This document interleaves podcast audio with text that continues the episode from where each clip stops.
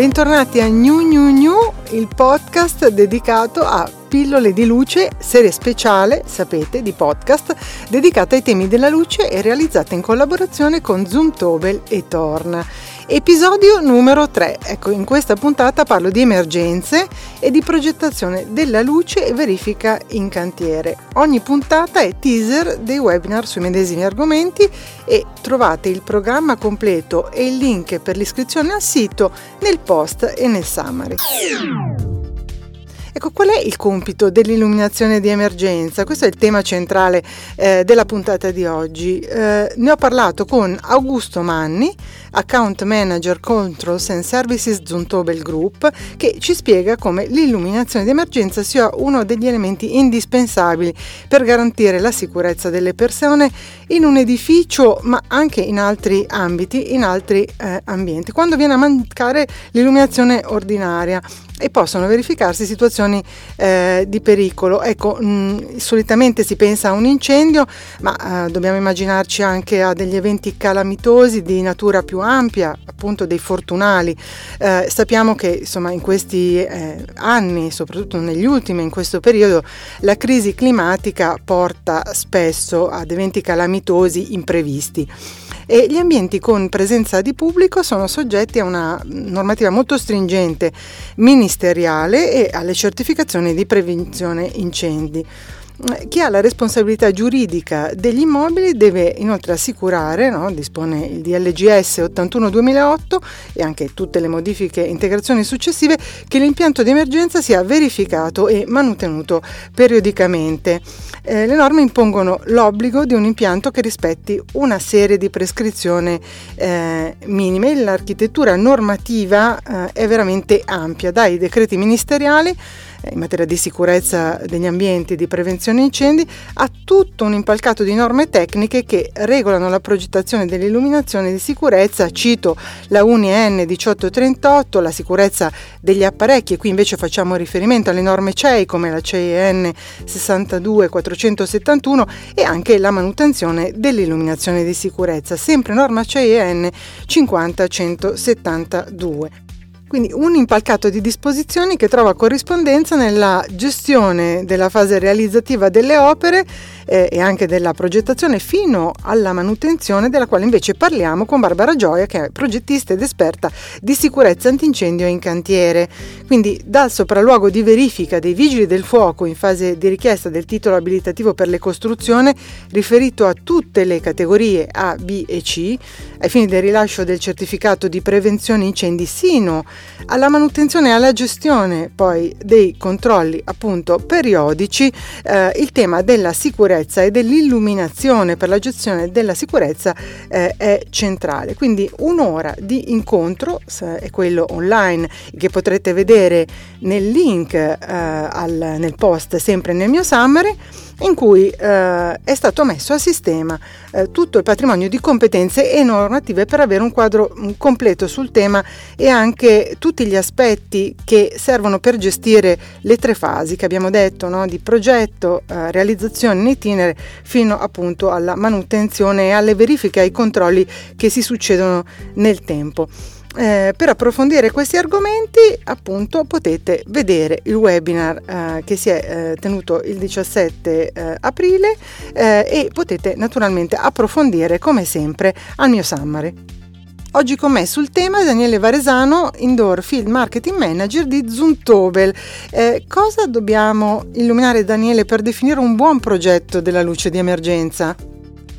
Dobbiamo tenere prima di tutto in considerazione che Creare un'illuminazione di emergenza significa assolvere a tre funzioni. La prima è quella di illuminare le vie di fuga, la seconda di prevenire il panico dei soggetti coinvolti e la terza è di assicurare che questi possano trovare in modo rapido e veloce estintori e presidi. In caso di emergenza le persone hanno l'esigenza di evacuare nel modo più rapido possibile dall'ambiente Pertanto è fondamentale che le vie di fuga siano illuminate in modo corretto. Ovviamente anche le cassette di pronto soccorso, gli estintori e gli impianti di segnalazione vanno trattati con particolare attenzione. Perché? Perché sono eh, dei punti fondamentali e vanno ad assolvere ad alcune funzioni che eh, i soggetti devono svolgere, alcuni soggetti come capi servizio o responsabili della sicurezza di altri piccoli gruppi, devono assolvere nel momento in cui si viene a creare una criticità all'interno degli ambienti. Per questo motivo dobbiamo essere sicuri che ci sia la giusta quantità di luce e posizionata nel punto mh, più importante durante questa fase di ehm, uscita dall'edificio. Ovviamente bisogna anche tenere in considerazione lo spazio nel quale andiamo a installare questi sistemi di illuminazione d'emergenza, quindi avremo dei vincoli e avremo delle eh, possibilità diverse in base al fatto che noi possiamo lavorare all'interno di un ambiente che viene completamente nuovo, che quindi viene progettato da zero, oppure se ci troviamo all'interno di edifici storici o comunque edifici sui quali non possiamo andare a lavorare in modo più importante. Quindi diciamo dobbiamo trovare delle soluzioni alternative affinché venga illuminato correttamente tutta la via di fuga. Quindi da subito, eh, per definire al meglio il progetto, che cosa è importante verificare? Prima di tutto è importante fare un'analisi dello stato di fatto. Bisogna andare a valutare l'architettura sulla quale operiamo, avere un'indicazione chiara e precisa di quelle che saranno effettivamente le vie di fuga. E poi, terzo ma non ultimo aspetto, dobbiamo tenere in considerazione la tipologia di utenti che frequentano quel luogo Evidentemente in caso di emergenza abbiamo soggetti che hanno eh, acuità visiva, quindi capacità visiva e capacità motoria molto differenziata, che ci troviamo a lavorare all'interno di una scuola dove abbiamo magari dei ragazzi piuttosto che ehm, in ambienti frequentati da persone più anziane. Quindi dobbiamo sempre progettare le nostre vie di fuga in modo che i soggetti possano lasciare in modo rapido e sicuro gli ambienti in cui si trovano. Proprio in relazione a questo ultimo aspetto, la segnaletica luminosa ehm, ha un peso eh, preponderante. Perché? Perché indipendentemente che noi ci troviamo all'interno di un cinema, di un parcheggio, su un posto di lavoro, all'interno di un centro commerciale, ehm, la corrente potrebbe mancare in un qualsiasi momento e non è detto che sia sempre dovuto a, mm, a un incendio o, tipi, o a un altro tipo di evento simile a questo, ma potrebbe anche essere a causa di un forte temporale eh, o di lavoro in corso o di un sovraccarico di rete. Per questo motivo eh, a volte eh, parte questa segnaletica d'emergenza, ma in diversi casi noi ci troviamo eh, nella nostra vita di tutti i giorni a vedere dei segnali che non sono ben leggibili. Eh, bisogna che eh, chi si occupa di progettazione e chi si occupa anche della gestione degli spazi sia attento nel verificare che questi segnali siano ehm, ben visibili e ben leggibili da tutte le tipologie di soggetti che frequentano gli ambienti durante tutta la vita degli apparecchi stessi. Saluto e ringrazio Daniele Varesano, eh, Indoor Field Marketing Manager di Zoomtobel, per dare spazio alla seconda ospite. Con me oggi anche eh, Barbara Gioia, grazie eh, di essere appunto con me in questa puntata dedicata alla sicurezza e alla luce, architetto, esperta di direzione lavori, di sicurezza eh, sui luoghi di lavoro e eh, anche di sicurezza antincendio. E proprio di antincendio eh, con te volevo parlare perché appunto sono diversi momenti in cui accompagnare diciamo, il progetto e anche poi l'opera no, nell'ottenimento di quello che era eh, il CP, che adesso non è più CP, ma insomma comunque l'attestato dei vigili che dice che quel luogo è sicuro no, dal punto di vista delle, delle norme antincendio. Sì, allora diciamo che il mio lavoro si divide in due parti fondamentali. Nella prima parte, eh, quando siamo davanti appunto ad appalti grossi comunque appalti che eh, hanno all'interno un'attività, un'attività, soggetta al controllo dei vigili del fuoco, eh, è necessario affiancare il progettista eh, per inserire quegli elementi e, e, fare poi parallelamente un progetto che verrà presentato ai vigili del fuoco. Ci saranno degli elementi appunto eh, utili ai vigili del fuoco per capire che quella struttura è eh, sicura. Quindi ehm, il, appunto, le vie di fuga, il, la rete idranti, eh, se è il caso o no di mettere eh, rilevazione incendi piuttosto che qualsiasi altro dispositivo. E questa è la normativa che me lo dice. Una volta effettuato fatto il progetto, spesso è necessario, a seconda della gravità o della pericolosità attenzione, del progetto, è necessario ehm, attendere il parere positivo. Tale parere positivo verrà poi inserito nei documenti di gara se si tratta di un appalto pubblico oppure al progetto che presenteremo in comune e, e poi si parte col cantiere.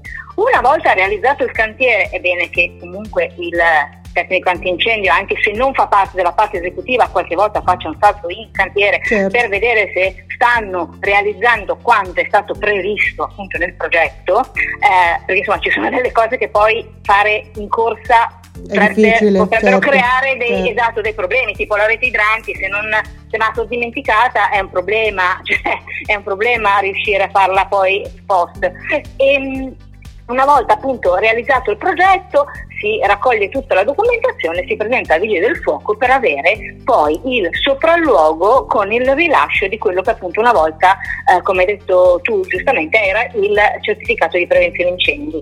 Ehm, ecco, diciamo che eh, tra le varie cose è importante eh, soprattutto prevedere quelle che sono le, eh, le vie di fuga, certo. il, il piano di evacuazione.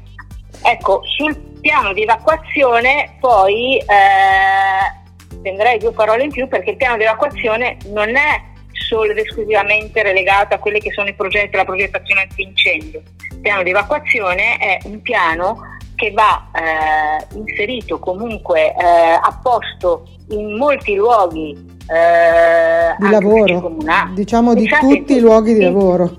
Esatto, in tutti i luoghi di lavoro, eh, luoghi dove anche c'è una fruizione di, di pubblico occasionale. Certo. Eh, lo, lo, troviamo nei supermercati, nei centri commerciali. Eh, Beh, ma anche ecco, negli quindi, uffici, no? Banalmente. Certo, dove... uffici pubblici, eh, quindi dove oltre al personale che ci lavora, che sa perfettamente che in caso di emergenza deve fare queste cose, eh, non necessariamente potrebbero esserci anche delle persone che invece si certo. trovano lì occasionalmente e devono essere messe comunque in condizioni di, eh, di scappare. Ecco, Poi, di scappare. Sì, e di mettersi in sicurezza che è un po' il tema, no? Anche della, esatto. della, della, puntata che seguiremo, eh, che è come eh, facilitare poi no? la, la certo, messa in certo, sicurezza esatto. delle persone e prima dicevamo questo eh, famoso appunto sigla che leggiamo REI 60-120 che è la resistenza al fuoco di materiale e strutture ci dice quanto tempo abbiamo sostanzialmente certo no? certo certo no no no infatti per metterci infatti, in sicurezza Esatto, esatto, questo è il tema e quantomeno lo spirito che, eh, che accompagna quello che è l'operato dei vigili del fuoco. La prima cosa da fare in caso di, eh, poi adesso stiamo parlando di incendio, eh, ma in tutti i casi, cioè quello che devono fare i vigili del fuoco per la prima, per prima cosa è mettere in salvo le persone, poi le cose e poi le strutture. È il motivo per cui eh, tutto il progetto viene imperniato, cioè diciamo che sul sulla resistenza al fuoco delle strutture per un certo numero di minuti. Eh, questa cosa a seconda dell'attività i minuti cambiano, certo. eh, a seconda anche della pericolosità e della normativa specifica di, quel, di quell'attività che mi dice quanto deve essere eh, resistente al fuoco la struttura. Ehm, la struttura resistente al fuoco, appunto, subito dopo la parola REI troveremo sia per le porte sia per, sia per appunto le strutture, materiali. troveremo un numero, esatto, i materiali, troveremo un numero e quel numero è il numero di minuti eh, in cui la struttura deve resistere al fuoco per dare la possibilità alle persone di scappare e possibilmente anche ai vigili del fuoco eventualmente di intervenire, di intervenire certo. e salvare tra virgolette la struttura. Ecco, eh, in questi casi... No, dimmi, dimmi. Eh Barbara. In questi casi, appunto, ehm, le persone hanno questi minuti per mettersi in salvo. Spesso, appunto, come dicevo prima, non necessariamente le persone conoscono i luoghi e poi non dimentichiamoci che in caso di emergenza eh, molti, quasi tutti, mi viene da dire, ehm, perdono di lucidità, sono in preda al panico, quindi non, viene, eh, non necessariamente viene istintivo prendere la via giusta, eh, è per questo che dovrebbe essere così, perché anche i piani di fuga dovrebbero essere fatti secondo principi ergonomici, ma così non, non sempre è possibile, per via appunto dipende dalla struttura di dove è il luogo sicuro, e quindi il, le vie di fuga, il percorso di evacuazione deve essere per forza visibile, leggibile e ben illuminato. Que- e qui la luce appunto, no, e poi sarà... Eh certo. è, è, centrale. Eh certo. Assolutamente, è fondamentale, perché se io poi ho anche un bellissimo sistema di vie di, di uscita e, eh, e, non, non, la vedo, la, la, sì, non so di sicurezza, banalmente, non so dov'è, è un problema. Ecco, consideriamo che in caso di incendio, in caso di, eh, di pericolo, comunque di, nel momento in cui succede una cosa, la prima cosa che salta è la luce. È Ed è il motivo per cui salta o va tolta. Certo. di sicurezza. Quindi eh, anche lì eh, le luci di emergenza devono avere un percorso proprio, avere determinate caratteristiche che anche qui è la normativa che mi dice eh, e devono essere sempre accese soprattutto. allora, do, questo è un po' il tema no, che affronterete, anzi è il tema che affronterete nell'incontro del prossimo eh, 17 aprile, quindi insomma, torneremo ad ascoltarti eh, appunto lunedì, lunedì prossimo. Grazie per aver fatto Niente, questa anticipazione e buon lavoro perché insomma quando si ha a che fare con la sicurezza delle persone no, è, è, sempre un tema non solo di grande delicatezza ma anche poi c'è un patrimonio normativo e lo vedremo durante il webinar eh, molto dettagliato no, rispetto a certo. cosa è possibile fare e che cosa invece proprio non si deve fare. grazie, okay. grazie, grazie Barbara. Niente, grazie, ciao, grazie ciao, a voi. Ciao. Come ormai avete imparato, ogni puntata è il teaser dei webinar sui medesimi argomenti, trovate il programma, il link al post e nel mio summary e appuntamento al prossimo 15 maggio per parlare di biodiversità ed ecosostenibilità ambientale, una nuova strada per ridurre l'inquinamento eh, luminoso. A presto dalla Bollani.